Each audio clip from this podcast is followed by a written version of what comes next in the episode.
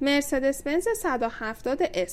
شرکت خودروسازی مرسدس بنز پس از پایان جنگ جهانی دوم کارخانه ورشکسته و مخروبه بود، ولی با توجه به تصمیم صاحبان شرکت مبنی بر راه‌اندازی و تولید مجدد خودرو، شروع به بازسازی ساختمان شرکت نموده و برای تامین سرمایه از دست رفته خود به تولید قطعات یدکی پرداخت و پس از بررسی تمام مدل‌های پیشین که قبل از جنگ ساخته شده بود، تصمیم گرفت بر روی مدل 170 که با توجه به شرایط اقتصادی شرکت و جامعه آن روز آلمان قابل تولید بود، سرمایه‌گذاری انجام دهد.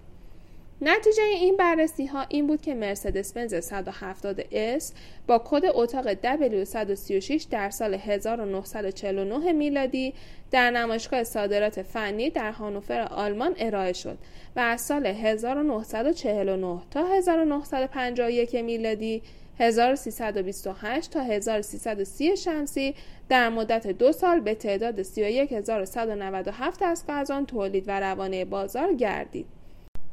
این مدل اولین مرسدس بنزی بود که پسوند S را با خود حمل می‌کرد و در 2 مدل سدان و کانورتیبل 2 نفره و 4 نفره ارائه شد که کانورتیبل 2 نفره آن به عنوان یک ماشین لوکس مورد استقبال زیادی قرار گرفت.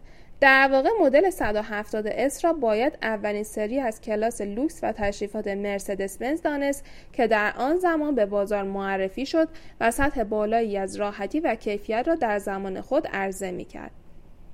این مدل از بنز با سبک و تکنیک مدل مرسدس بنز 230 با کد اتاق W153 ساخته شد که البته تفاوت‌هایی نیز با آن داشت. اتومبیل جدید دارای موتوری قدرتمندتر و سالنی بزرگتر بود.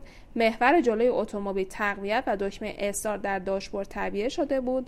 چرخ‌های جلو با استفاده از فنر جناغی 2 قلو همراه با میله پایدارساز به شاسی متصل شده بود.